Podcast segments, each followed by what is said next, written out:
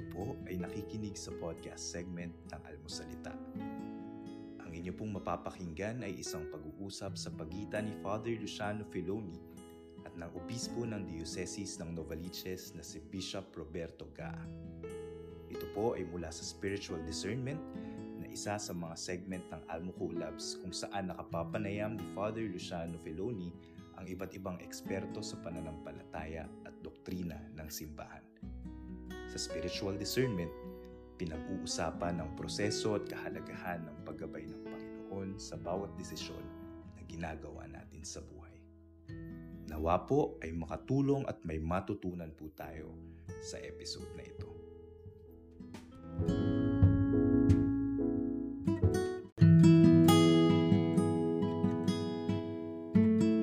Ayan, magandang hapon po sa inyong lahat. Welcome po sa ating uh, regular already ng ilang buwan na episodes tungkol sa spirituality. Magandang hapon po, Bishop. Magandang Welcome hapon, back. magandang hapon. Welcome back po at ang uh, pag-uusapan po natin is yung continuation ng ating uh, mga communal discernment. All right, Bishop, ano po ang pag-uusapan natin part 3 ngayon?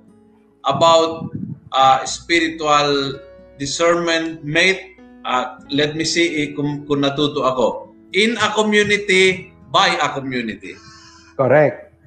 Uh, uh, so it's a it, process. It, by a, a process community. by a community. As a community. As a community ang hinahanap po is yung kalooban ng Diyos always. Oh correct. Directed into action. Ano pa natutunan ko? Yung mga kasapi ay kailangan ay uh, individual discerners. Kailangan sanay sila sa proseso ng pagninilay para may kabuluhan yung kanilang pagninilay bilang sama-sama. Oo. Kasi baka sinusulong nila yung sarili nilang gusto. Which Oo. is not correct kung discernment nga talaga ang hanap natin. Oo. Ang, ang hinahanap dito is ang gusto ng Diyos. Mm-hmm sa right. mga maha- mahalagang bagay. Hindi yon sa mga bagay na maliit na walang kakwenta-kwenta masyado. Tama? Tama. At uh, para gumalaw into action, action-oriented ito. Mm-hmm. Correct. Para may may may epekto. Hindi hindi it's not a exchange of ideas. It's it, into action. Okay. So, ano ang part 3 natin ngayon, Bishop? Kailangan yung proseso mismo kung paano gagawin. Ang, ang, ang ba, hindi, balik, tulad ng ginawa natin dati, parang ini-establish muna natin yung foundation. Mm-hmm. Yung foundation nat na, ano nga ba ang foundation ng discerning community? Ang discerning community is first and foremost a prayerful or praying community. Nagdadasal at patuloy na nagdadasal inaalam ang kagustuhan ng Diyos. Yung may freedom, parang hindi sila tali na gagawin nila kung anong gusto nila, gagawin nila kung anong gusto ng boss, pero gagawin nila kung anong gusto ng Diyos. May freedom sila gawin yon. May, may disposition at may freedom sila pakinggan at sundin ang kagustuhan ng Diyos. At napaka-importante nun. Kasi, uh, pag sinabi niyo pray, praying community is uh, praying community, ibig sabihin na the members pray o ibig sabihin na they they pray together as a community? Pareho. Pareho. Di ba? Mm. Kasi ang ano doon, hindi importante na they pray together, but importante din na sila ay sanay na magdasal at mag-discern individually.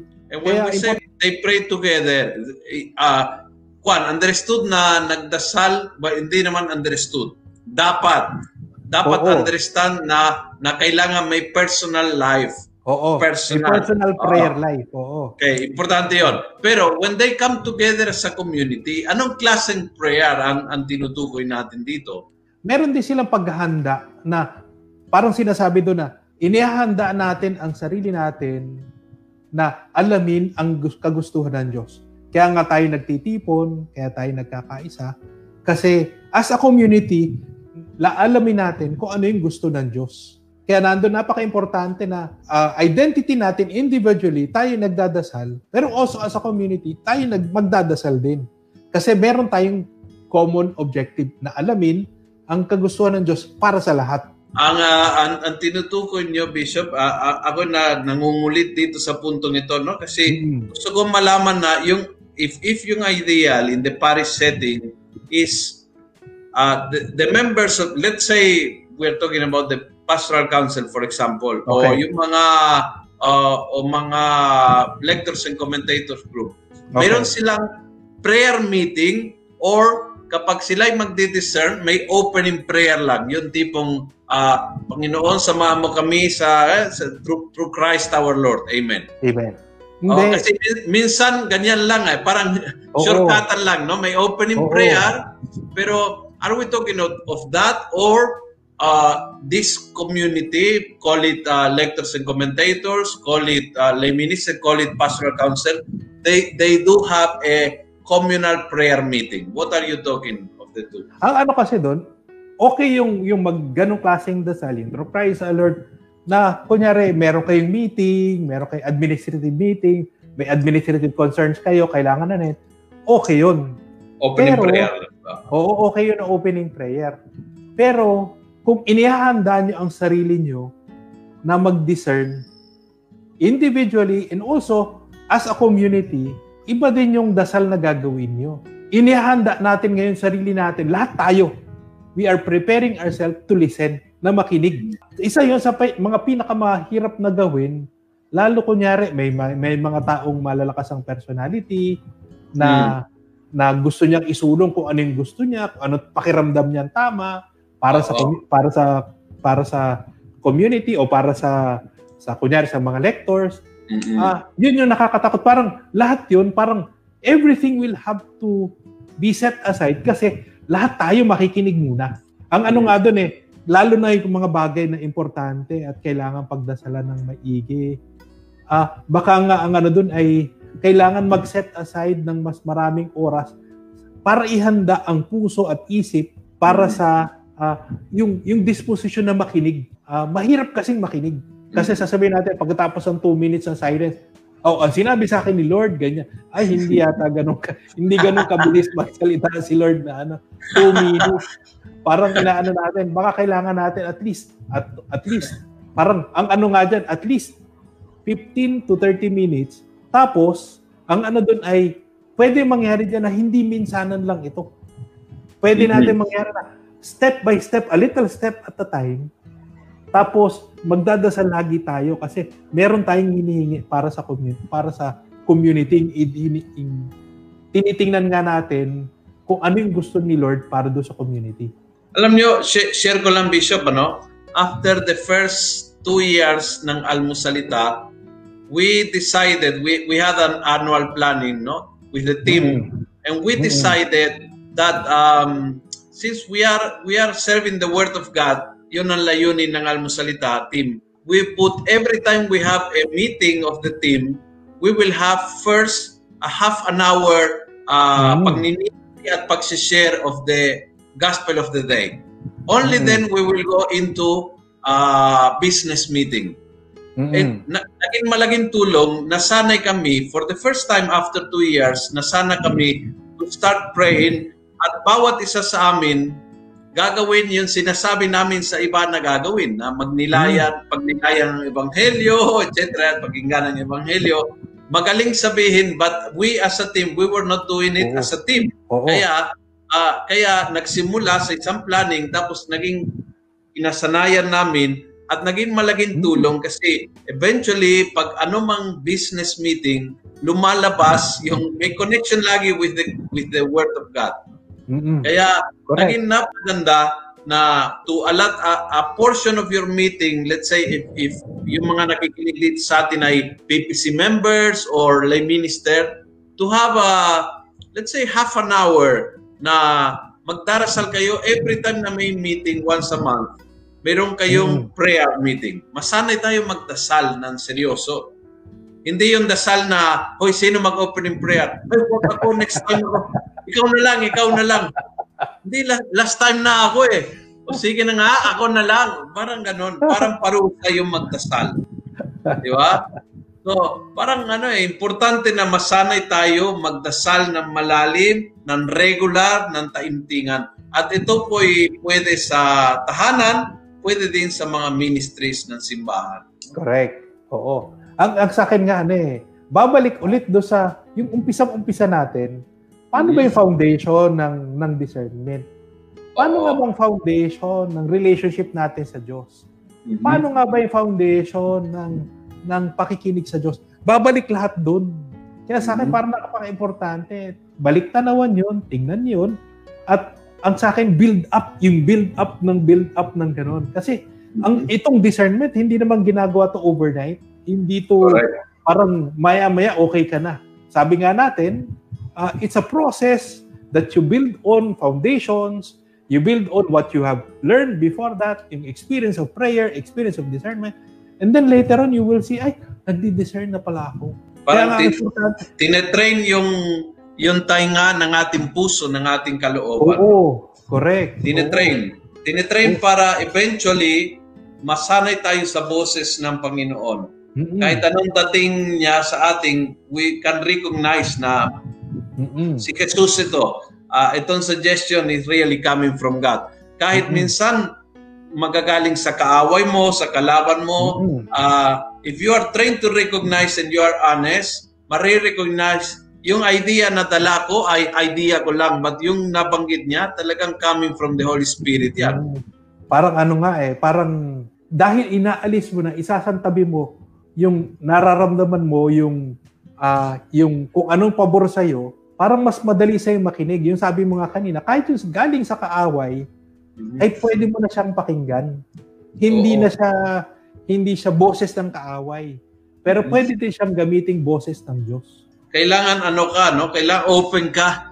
Kasi Oo. ah, kapag pride ang umiiral, wala, hindi mo matanggap Mm. na siyang kausap ng Espiritu Santo at hindi Oo. ako. Oo, correct. Oo, hindi ka papayag doon. Hindi ka Oo. magpapatalo doon. Oo, hindi pwede. Kaya Okay. nga sa akin na parang ano siya, parang it's really a test of parang yung ego. Mhm. Yung ego, kapag nag, nag, nangingibabaw yung ego, una, how can you pray kung masyadong ma, aning ma, malakas yung ego mo? Paano kang makikinig pag masyadong malakas yung ego mo?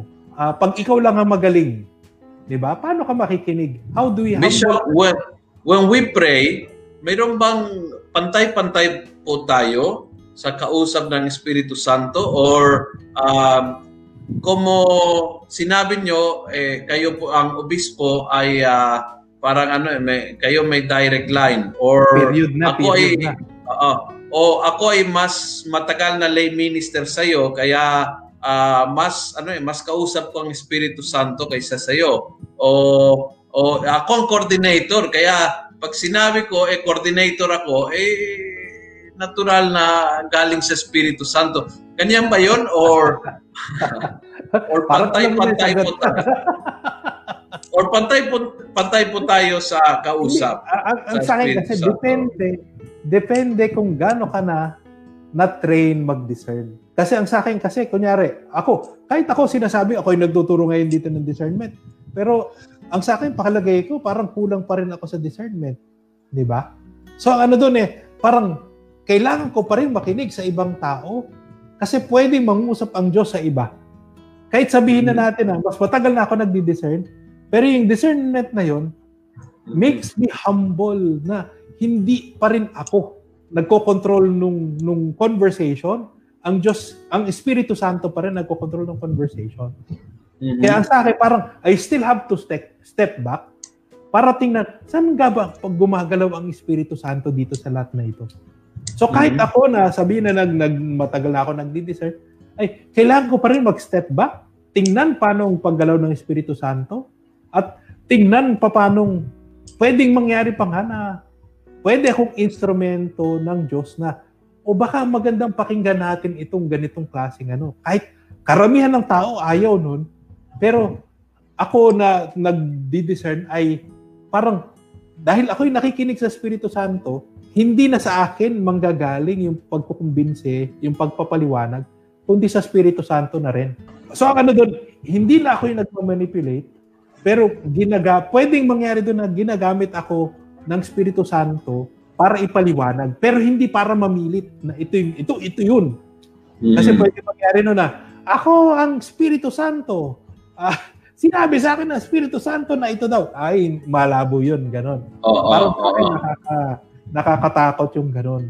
Pero sa akin, kunyari, in- inunawa mo kung ano yung sinabi sa'yo ng Espiritu Santo at pinahayag mo, ang sa akin parang yun yung, that is how the Holy Spirit makes you an instrument. Pero Mhm. not to Lord, di, Mhm. parang not to dominate, but Mhm. to give a gentle explanation. Mhm. Bishop, I I pose a question of Roy on the screen. Can you see it? Mm. Oo. Paano po yung iba halimbawa na ang contribution sa meeting ay puro na lang reklamo, puna at batikos? May value po ba yung ganon o even so-called the devil's advocate? Ah, ang sa akin, tingnan din yung value. Ano bang pinanggagalingan din? Parang tatanungin din natin, nagdi-discern tayo eh, di ba? Etong taong bang ito ay lagi bang nagrereklamo? Kasi kung lagi siya nagrereklamo at para bagang ah, walang nanggagaling sa parang galing lang sa kanya yung reklamo niya, ang sa akin, I will take it as it is. Okay? Pero kung tinitingin mo na ninanais itong taong ito na magkaroon ng ng kaayusan, pagsasalansan, kahit mahirap, pero ito nakikita mo kasi itong taong to yung nagdadasal, kahit siya mismo nakikita mo nahihirapan siya doon sa pagdarasal niya kasi sinusunod niya yung pagdadasal niya. Ang sa akin, parang yun yung ano ko eh, parang yun yung gauge ko eh, 'di ba? Parang titingnan mo yung tao din, ano bang klaseng tao din ito? Parang yung discernment din, 'di ba? Yung rule number rule number rules number 1 and 2, yung first set, 'di ba? Titingnan mo yung tao eh. Parang is this person jumping from one sin to another? 'Di ba? Babalik tayo dun eh. 'Di ba? Or is this person uh, progressively uh, getting closer to God? So parang ganun. Tinitingnan mo rin yung tao, parang pina, sinesense, pinakikiramdaman mo rin yung tao saan ang gagaling din ito. Hindi Bishop- hindi Oo, sige. Kap- kapag magulo na, ah, ibig sabihin na wala na yung Espiritu Santo doon o pwede andyan pa rin yung Espiritu Santo kahit nakagulo na, nakataasan ng boses, naka parang yung mga ano. Kasi I I I remember yung for example yung Council of Jerusalem, ah Mm. kulang lang na lumipad yung mga upuan, no? Talagang nag-away sila, nag kuwan, nagsumbatan sila, ganyan, no? Oo. But eventually, uh, nakasundo and and uh, it's very interesting. The resolution is uh, the Holy Spirit and us. Parang ganun eh. Talagang Mm-mm. talagang uh, alam nila na andiyan ang Espiritu Santo, nakagulo pa rin sila. So, Mm-mm. my question is, uh, kapag nakagulo in a meeting, nagtaasan ng boses Oo. or uh, talagang uh, medyo na personalan in the sense na talagang nakabanggan dalawang miyembro, ganyan. Is it a sign na nawala sila sa presensya ng Diyos or posible pa rin na nakagulo but still they are looking for the will of God? Ah, sa akin, pwede pa rin, posible pa rin na nandun pa rin ang Diyos eh. Kasi ang sa akin, pwede nga, kunyari argument na ganun, ah, yung parehong argument, hindi pa rin tama eh. Di ba? Mhm. Mhm. Pero ang nangyari na inaantay tayo na isa pang ano, isa pang isa pang statement o isa pang argument that everybody will be amazed. Ay, yung nga no. Ang sa akin, gan, pwedeng ganun yung nangyari na pwedeng nagkakagulo na because hindi nanggagaling sa parehong sides yung tama. Mhm. Mhm. At Mhm. ang sa akin, parang kahit yun, kung titingnan natin, maybe the Holy Spirit was acting, yung nga sinasabi nga natin na, ah, at that time, parang because both were, arguments were wrong, ina-agitate pa rin ng, ng Espiritu Santo until they come up with something that is coming from God. Di ba? Parang ano eh, I, I remember Pope Francis once said, uh, parang kinik, nilikha ng Espiritu Santo ang Babel muna para ka, sirain na magguluhin ang lahat para ayusin later on.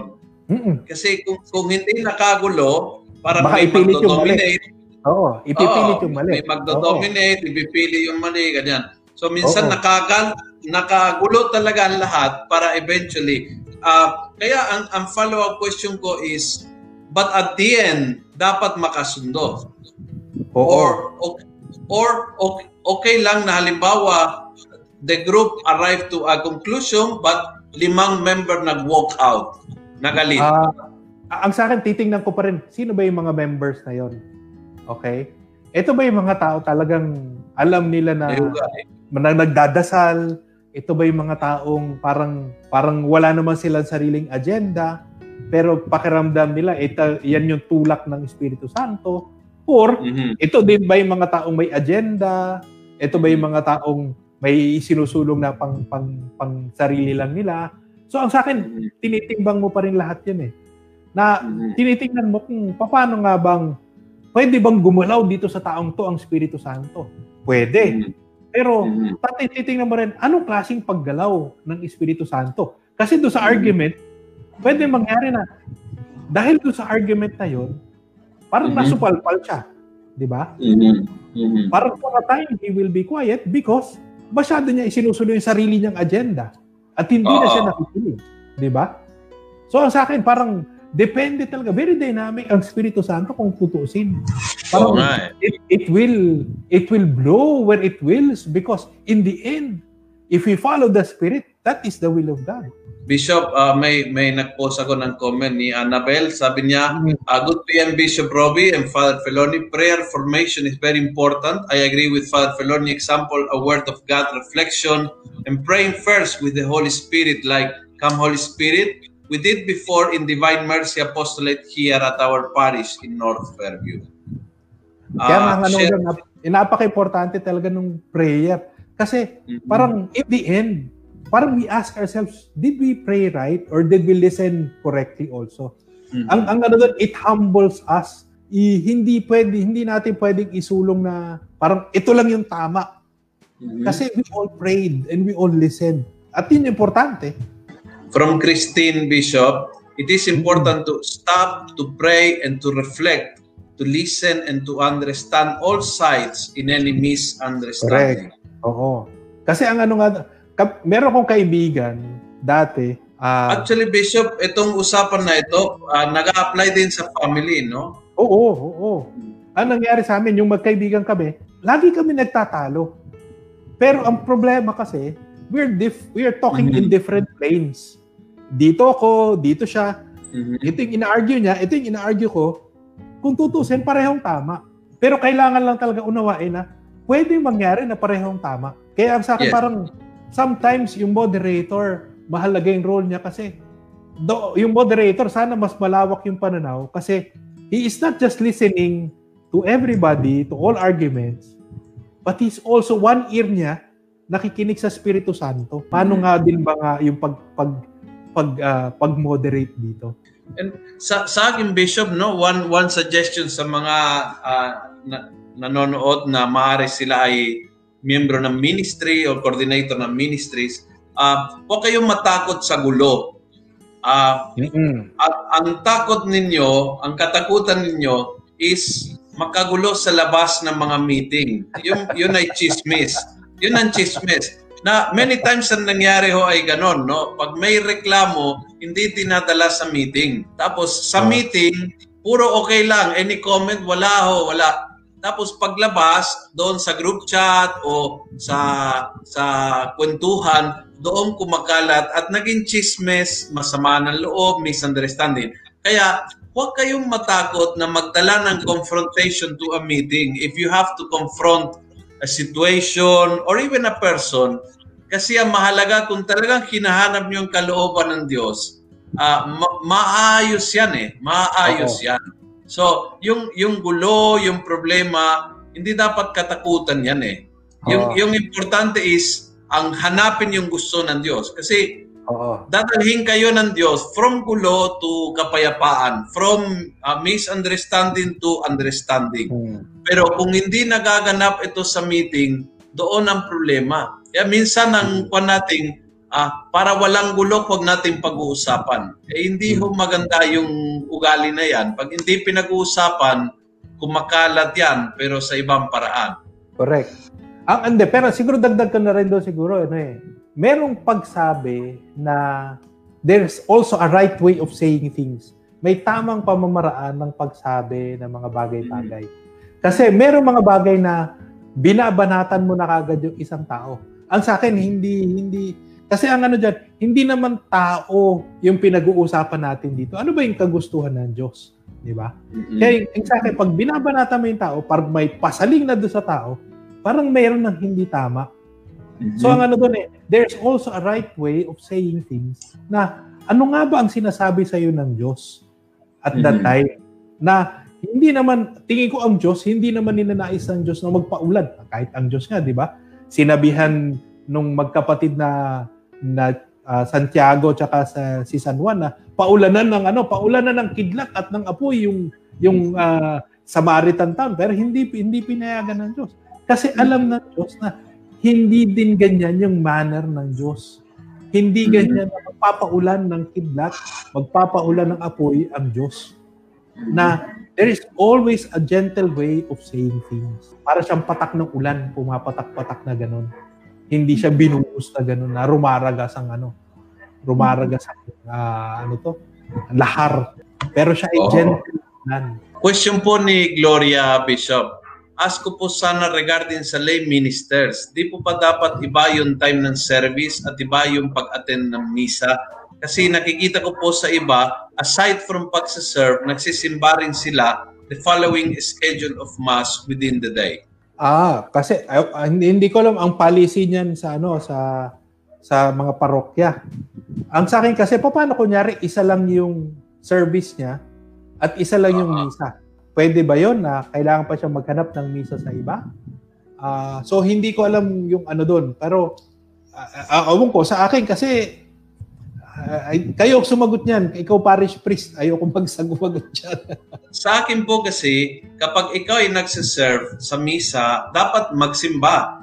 Da- dapat i-train po yung tao na uh, your service to the mass, either lay minister or choir or sacristan, yun ang pagsimba mo. Ibig sabihin na buong puso, isip, kaluluwa dapat andoon. Hindi lang Hmm. bilang ah, functional, kundi dapat talaga present sa pagsisimba. Kung kaya, kung, kung naisimba mo yung misa kung saan ka nag-serve, oh, okay na yan, ayos na yan. Oo. No, no need na dagdagan. Tama, tama. Kasi kahit yung kahit yung pare eh, 'di ba? Kailan siya Oo. nagsisimba? 'Di ba? Oo, doon sa Kung- kanilang kung misa yan ay- dapat. Oo. Kung lahat yan ay service lang niya, parang kailan siya magsisimba? Oo. Ah, hindi siya magkakaroon ng time na magsimba kasi siya ay magse-serve lang do sa lahat. Yes. Yes. So ang sa akin, maganda, tama din sinabi mo na na kung il, il- isa sa puso mo yung pagdiriwang ng ng Eucharistia, Yes. Yun yung, yun, yun yung iyong pagsimba. Kung Correct. pinagninilayan mo, ang sa akin kasi kahit ako, habang nagmimisa, patuloy kong pinagninilayan yung salita ng Diyos. So hindi Siyempre, lang yan dasal. Dapat para sa inyo. yun eh. Para, Oo, Oo. correct, correct. Dapat dasal mo. Oo. Pero ang sa akin nga kasi, baka, ang nangyari, siguro yung kwent, ang ano dyan ay, ang background dyan ay, yung lumalabas-labas, yung lay minister, parang, ano ba siya, dadating na lang pagdating sa communion. Ah, Hindi. Yun ang, hindi- all, all these are irregularities. Kung kaya, Oo, oo. Ah, y- lahat ng servants ng misa dapat from beginning to the end present kasi nagsisimba din sila eh. So, Mhm. 'yon. At tanong po ni ni Kuya June, magandang gabi po Father and Bishop. Wala po itong kinalaman sa topic today. Ask ko lang po sana kung ina-allow na po ba ng diocese nating ang mga seniors to attend and serve sa misa. Kung ang gobyerno ay inallowed na sila, seniors, lumabas. Maraming salamat po. Ang sinabi kasi doon, yung essential na ano. Eh, sa akin, na, na, na- natatakot ako kasi yung gobyerno natin sinasabi parang hindi essential ang ang simbahan. Mhm. Kaya sa akin, kailangan natin linawin pa rin yan. Ano nga ba talaga ibig sabihin ng kasama ba ang simbahan? Kasama ba ang pagsisimba sa essential? Kasi ang ginaan nila, yung pagpunta sa grocery, yung pagpunta sa sa butika, yung pagpunta sa ospital, yun yung tinatrato nilang essential. Mhm. Kaya hindi ko ngayon alam, isinasama ba nila yung pagsimba? Kasama na ba yun sa essential? Kasi sa akin, pwede kong sabihin, essential yan sa atin. Kasi tayo, Yeah, tayo simbahan at ang mundo natin ay mundo ng espiritual. Pero pag sinabi yung batas, yung batas, sinabi ng batas, hindi siya kasama, anong magagawa natin? Bishop, my question si Esther. A friend who suddenly got sick of cancer turned to the Bible to seek answers as to his purpose of life. to have an answer that he will go to heaven. He suddenly finds his faith in the Bible, but did so with Christian group rather than with the Catholic Church. How can we help him discern what God wants for him in the Catholic Church through discernment and prayer? Siguro may konting background lang do sa mga Christian group. May nakausap ako very lately. Ang approach kasi nila ay ano bang gusto mong pag-usapan natin? Ano ba yung mga concerns mo? Ganon kaagad ang bungad nila. Kaya ang nangyayari, parang ha, may hook kaagad sila sa iyo na ah, ito pala yung gusto mo, ito pala yung gusto mong pag-usapan, ito pala yung mga concern mo. Sige, uh, I will accompany you do sa mga bagay na yan. Kung kailangan mo ng counselor, isasamahan kita sa counselor. Kaya sa akin parang marami silang mga hooks na ginagawa sa mga bagay na yan na pag ikaw ay hindi mo namamalayan yung mga nangyayari na ganyan, ay parang talagang mahuhook ka sa mga ganong bagay. Kaya ang sa akin, parang sa atin, ano din, anong klase accompaniment din yung pwede nating ibigay sa kanya? Di ba? Uh, pwede nating uh, kamustahin, tawagan sa bahay, ano ba, kamusta ka na? Ano na nangyayari sa'yo? Ano bang ano? Ano bang pinagdadaanan mo ngayon? Yung mga ganun na ang sa akin ay uh, accompaniment na para siguro tapatan din kung ano yung ginagawa ng mga Christian group. Siguro more than that, ano nga ba yung meron tayo dito sa Katolikong simbahan at wala sila? Meron tayong Eucharistia. Eucharistia, it's not just food for the soul, pero it gives strength to the soul na kasama na yung accompaniment, yung the presence, the real presence of God is with them when they receive communion. More than that, meron din tayo sakramento ng kumpisal na kung saan narinig nila. Hindi sila didiretso sa, sa Diyos na para humingi ng tawad, pero narinig nila sa pamamagitan ng pare, narinig nila ang salita ng Diyos na nagpapatawad. At tingin ko, yun yung mga bagay na, na hindi magagawa ng yung Christian groups. All right. Uh, so, Bishop, what we were saying, uh, we were talking about the born again um, Oo, yung Christian. The, the, ano, the guy Christian with group. cancer, no? Yeah. Oo. Oo. What, what I wanted to say is, importante ho, habang ginagawa yun, sinabi ninyo na puntahan, kumustahan, uh, parang ano eh, dalawin, ganyan. Uh, also to reaffirm him na maganda na discover mo yung Bible and then keep it uh, because bilang Catholic we also appreciate that. So don't uh, don't give up your uh, reading the Bible But don't forget mm-hmm. also the value of the sacrament, of the, receiving the anointing, uh, having a good confession, uh, going to mass every day, kahit online, etc., etc. No? So, parang ano eh, maganda na hindi nating sabihin na, ah, hindi, kung iwan mo yan yung Bible kasi uh, Catholic tayo, kaya mag-rosary ka lang. No, maganda ho na uh, i-keep at uh, basahin at pagnilayan yung Biblia araw-araw. But mm-hmm. uh, bring him back to you know into the Catholic fold, no? Kumbaga, you you you can do that. You you can keep going to the Bible and yet receiving the sacraments and and everything. No? Correct. Ang ano naman doon eh, ang sa akin nga baka nga maganda din nagkaroon ng ganong trigger point na na may may nangyari sa kanya for him mm-hmm. to go back to God Mm-hmm. Pwede yung Bible, pwede yung cancer niya.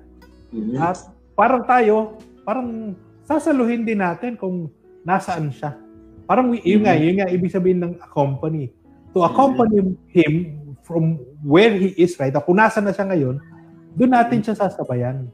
Correct. Uh, Correct. Hindi natin sasabihin na, of course, syempre kung kung sasabihin din ng kabila ay mali yan, Ah, mm-hmm. mga ano yan, mga kampuni ano yan. Uh, sa akin hindi din maganda 'yon na ano. Oo. Pero sa akin kasi kunyari healthy na Christian group would always direct people towards Christ, not Correct. attack other groups. Correct. Uh, kaya sa akin parang we are helping this person who is in need of so much help from other people. Kaya kung yun yung Christian group nakatulong sa kanya, susubukan din natin tumulong sa ibang larangan. Correct. Wonderful. Yeah, great. So, um, Bishop, we were talking about the importance of praying together. We talked uh, the importance mm. to start with a prayer. Uh, mm-hmm. Ano pa mga uh, mga fundamental dito? Hanapin ang kalooban ng pa. Diyos at hindi yung sariling agenda. Ano Oo. pa yung mga components ng uh, communal yung, yung sinasabi dito ng ano, nung isang madre ay yung yung sense of identity. Kasi ang mangyari diyan, tayo isang grupo tayo. Pero what ano nga ba ang ang ang common sa atin? Ano nga ba yung identity natin? Na ang sa akin tingin ko ay napaka-importante din na malaman natin yung identity natin kasi yan yung nagbuklod sa atin, yung nag, nagbuo sa atin. Kaya napaka-importante yung sense of identity and relationship. Di ba? Mm-hmm. Meron tayong pinagdaanan, meron tayong history, meron tayong pinagdaanan kasaysayan, meron tayong pinagdaanan na problema. Ang sa akin, tingin ko nga eh, yung mga Israelites, napaka-strong ng identity nila kasi yung pinagdaanan nila sa disyerto na 40 years ay talagang it bound them together. Parang pinag-isa siya talaga. At kahit yung relasyon nila sa Diyos, parang unti-unting na-purify. Parang ganun din ang ano mga grupo. Malinaw ba sa atin ang identity natin? Kasi ang ano nga doon, parang ah, kung malinaw sa atin identity natin, malinaw din sa atin kung sino ang ating Diyos. Mm-hmm. At malaking tulong yung kung tayo nagdi-discern. Tama po yan. At many times yung mga difficult situations, siya po ay na, lalo nagpapabuklot sa isang grupo. Mm-hmm. At the same time, at the same time, pansinin niyo ngayon, halimbawa ngayong pandemya, dahil sa malaking gulo, hindi ito yung karaniwang gulo na, na naranasan natin in the past. Dahil sa mm. malaking gulo, nawawala tayo sa sarili nating agenda dahil Oo. nabulabog ang lahat na wala tayong sariling agenda tuloy as in totally lost hindi natin Oo. alam kung saan tayo tutungo which is sometimes is very good mm-hmm. kasi yun yun lang ang nag, nag uh, parang yun lang nagtatanggal sa ating ng sariling pananaw ng sariling uh, agenda ng sariling kagustuhan minsan mm-hmm. sa sobrang nakakagulo hindi mo alam kung saan tutungo And therefore, that puts you in a situation na naiwan kang hubat sa harap ng Diyos. No? Parang mm. wala kang, ano eh, wala talagang may dadala na So, maring yung kaibigan ni Esther na naka-cancer, ganyan po ang sitwasyon. Minsan, Oo. maring ikaw ay CEO ng isang company, pero dumating ang matinding pagsubok na biglang wala kang agenda and you come in front of God totally empty-handed. Na, Correct. Na, litong-lito. And minsan is good. Minsan, kailangan nating, otherwise, hindi tayo bibitaw sa sarili nating mga agenda. Ang ano dyan, siguro ang analogy dyan, parang ano eh, yung clay. Di ba? Mm-hmm. Pag yung clay, matigas, uh, ang hirap i-mold. Oh, parang kawawa oh, yung kawawa yung pattern na nagmo-mold sa kanya kasi talagang ang da, ang hirap i-mold ng clay. Pero Oo. yung kung yung clay ay malleable, malambot, uh, sumusunod sa forma ng ano ng ng, ng naghuhulma uh, sa kanya, madaling isaayos nung nung pattern kung ano yung gusto niyang ihulma doon sa ano sa sa clay. Parang ganyan din sa atin. Kunyari nagmamatigas tayo, kunyari mamalakas ako. Oh, minsan yun pa yung dahilan kung bakit hindi natin pinakikinggan ang Diyos hindi natin sinusunod ang Diyos. Yun yung minsan dahilan kung bakit tumitiwalag tayo sa Diyos. 'Di ba? Kasi malakas tayo eh. Kaya nating kaya nating uh, sagutin sarili natin, 'di ba? Pero yun nga eh, dahil hubad tayo, madali tayong hubugin, madali tayong hulmahin, yun yung pagkakataon na na pwedeng pwede tayong baguhin ng Diyos na ayon mm-hmm. sa gusto niya. Correct. Correct. Pero mahirap yun ha, hindi hindi ito madali ha. Talagang Parang, mahirap. Oo, Talagang mahirap. mahirap. Oo, Talagang mahirap. Oo. Mahirap maging hubad. Di ba? Oo. Nakakahiyang maging hubad. It's like Pero, it, it, itong pandemyang ito, mga parokya, yung mga grupo, kailangan maghanap kung anong kalooban ng Diyos. Hindi ka pwede default mood. Hindi ka pwede uh, tulad ng dati, tulad ng dati, tulad ng dati. Let's say halimbawa ngayon, darating ang Christmas. O anong gagawin? Hindi po pwede default. Uh, may Christmas party, mayroon tayong simbang gabi. This year, we have to sit down and pray. Sa ganitong kagulong sitwasyon, ano nga ba ang pwede nating gawin? Correct. Yung, yung malinaw na hindi pwede mawalang Pasko. yung malinaw Correct. na kailangan na kailangan natin magdiwan kasi kailangan natin ng hope. Now, paano? Wala eh, na, na hmm. Nasira lahat ng kinasanayan natin. And, and yeah. in a sense, as I said, in a sense is good kasi we are forced to pray. Ano Correct. ba talaga? Oo. We are forced to listen. hindi pwede hindi pwede copy paste, di ba? Sa simbahan sobrang sanay sa copy paste. Sa, sa mga parokya, maraming copy paste. Yung ginagawa ito mula nung naitatag ang parokya. ginagawa so, namin dati, hindi hindi niyo po pwedeng pa, baguhin. Oo. Diba sabihin na, oy, may dang cruise. O sa, saan ba yung dang cruise natin? So kailangan ibalik mo Oo, yung nakaprint yan. 20 Oo. years ago nakaprint. Yun, yun at yung pa rin. So parang ano eh, nothing new. But this year, dahil sa pandemya, nawala lahat na yon. And, hmm. and, and see it as an opportunity to look for the will of God. So, ano po po? We have a few more minutes for for another point. Yung yung third point ay it is a learning community. Ibig sabihin, isang komunidad na patuloy na natututo. Parang hindi niya sinasabi niya na hindi pa niya alam ang lahat at nais niyang alamin. May puso siyang na nais matuto. Mm-hmm. Parang ano eh, maganda siya kasi parang ako kahit individually, kinikilala ko ang Diyos, kaya ako nakikinig sa Kanya. As a community, nandyan din ang Diyos. Kinikilala ko rin, paano nga bang mangusap ang Diyos sa komunidad? Kasi yung, yung huli nating example ng individual, kunyari sa pagkain. Di ba? Mm. Paano nga ba ang Diyos makitungo sa isang sambayanan? Di ba? Mm. Paano siyang kumain sa harap ng sambayanan? Hindi mm. lang isang tao, hindi lang ako, pero sa isang sambayanan, paano siya makitungo? Diba? Pero Bishop, uh, kasi if, if you look at the Old Testament, no, many times may kausap ang Diyos ng tao, hindi yung bayan, no? So kausap niya si Moses, mm-hmm. tapos Oo. Oh, ikaw ang bahala uh, sa bayan ng Diyos. Uh, mm-hmm. O tawag niya mga propeta, tapos yung yung mensahe ay binigay ng Diyos sa propeta, yung propeta ang uh, nakipag-usap sa bayan. Mm-hmm. Uh, ngayon, sa panahon nating, panahon ng bagong tipan, kumbaga, uh, ang Diyos ay nakikipag-usap sa pamamagitan ng mga piling instrumento lamang or nakikipag-usap sa lahat? Nakikipag-usap ang Diyos sa lahat ng nakikinig sa Kanya. Pero kinakausap niya lahat. Hmm. Pero ang ang para bagang nakakausap ng Diyos yung mga nakikinig sa Kanya. Mm-hmm. Uh, kaya ang ano nga doon, parang more or less po sa sense mo, sino ba Sino tatingin mo dito ang nakikinig sa Diyos? Sino ba dito mga tipong mga hindi nakikinig sa Diyos? Yung sarili nilang nila isinusulong nila. So pa, doon makikita mo at makikita mo doon parang ang goal mo kasi ay hindi mo naman pipiliin lang yung mga nakikinig lang sa Diyos.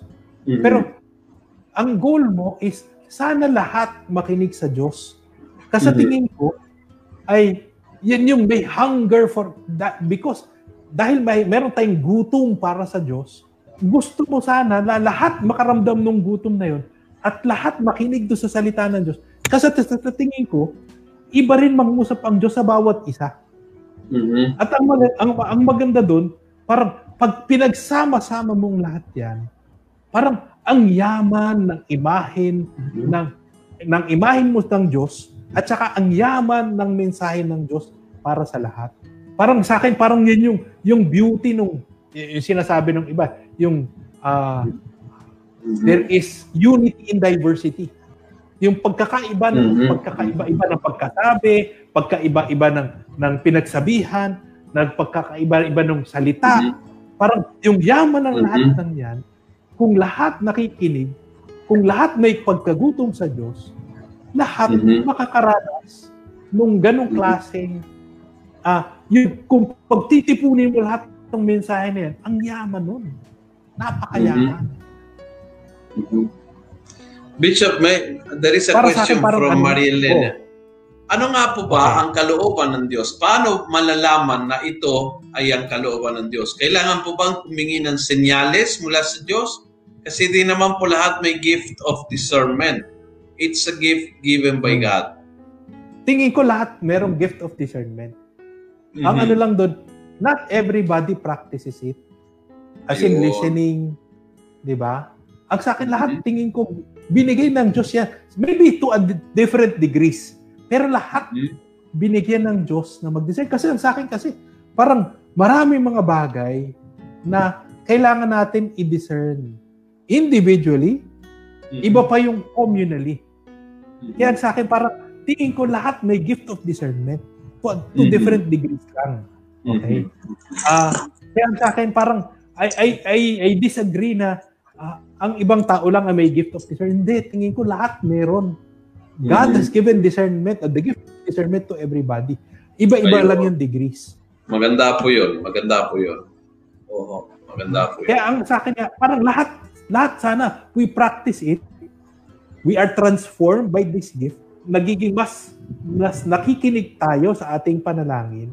At Mhm. tayo ay parang sumusunod ngayon sa Diyos kasi nakikinig tayo sa panalangin. Mhm. Wow, nice. Nice, nice. Well, ano na, umabot ng alas 6 sa mabilis ng panahon, no? Oo eh. Wala pa tayo. Ah, ah, ako'y nagpapasalamat pala kay Father Glenn na ah, Sumalo. sin, oo, kinuha niya ang aking misa.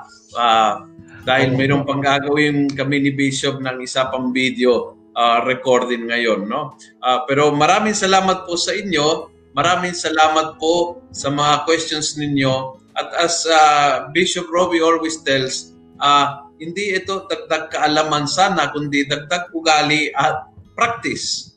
I-apply ninyo. So, kung kayo po ay mga miyembro at marami sa inyo o halata na miyembro ng mga ministries at mga ah, organisasyon sa simbahan, i-apply ninyo po yan. I-apply ninyo yan. Agad-agad. Suggest ninyo.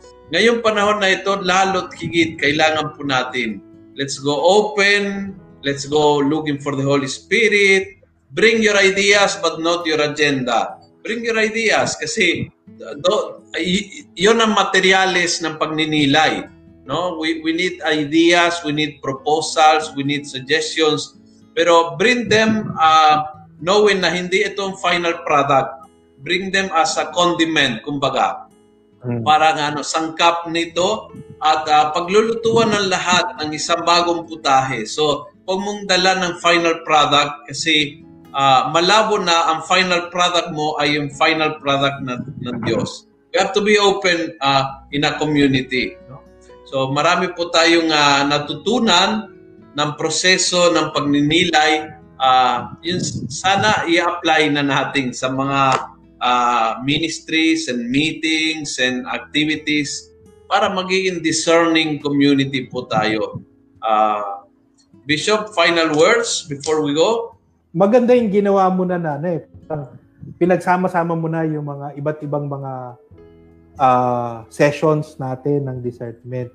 At sa akin, balik tanawan nila yon, i-review nila yon, at i-review nila kasama yung ibang tao. Kasi ah, mahirap magkaroon ng communal discernment kung iisa ka lang nagdi-discern. Totoo Kailangan yun. napaka-importante ng disposition ng discernment na lahat ay maging instrumento ng Espiritu Santo mapagyaman ang kalooban ng Diyos. Kaya po, uh, you can go back to our old episode at YouTube, Almusalita, and then you you go to playlist, makikita po ninyo lahat ng previous episodes. So maganda po ito para ma, mapakinggan, mabasa, mapagnilayan, at higit sa lahat para ipapasa po sa mga kasamahan ninyo.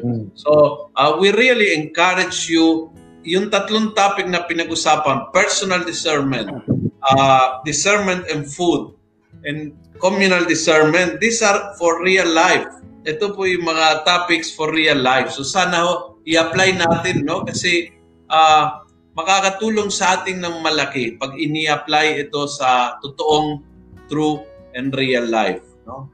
Uh, so, thank you so much. Bishop, can you give us your blessing as we end?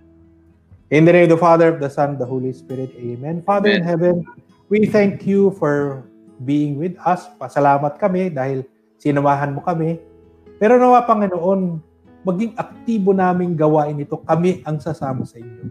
Alam namin ayaw nyo kaming iwan, pero ayaw din namin mawalay sa iyo. Nais namin pakinggan ka, nais namin maramdaman ang iyong pagdalaw, nais namin sundin ang kung ano yung gusto mo.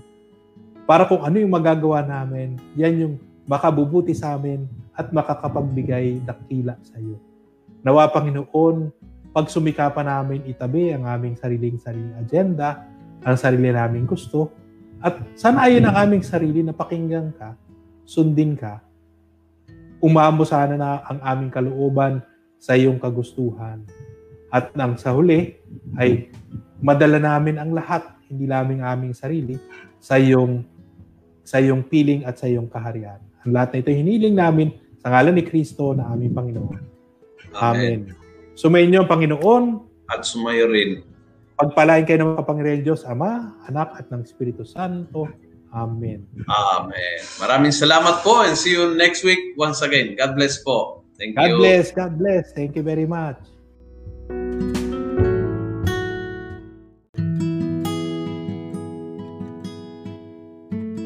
Maraming salamat po sa pakikinig.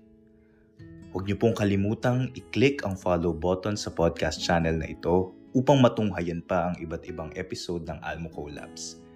Maaari niyo rin pong i-like ang Facebook page ng Almosalita para makita pa ang ibang mga content katulad nito.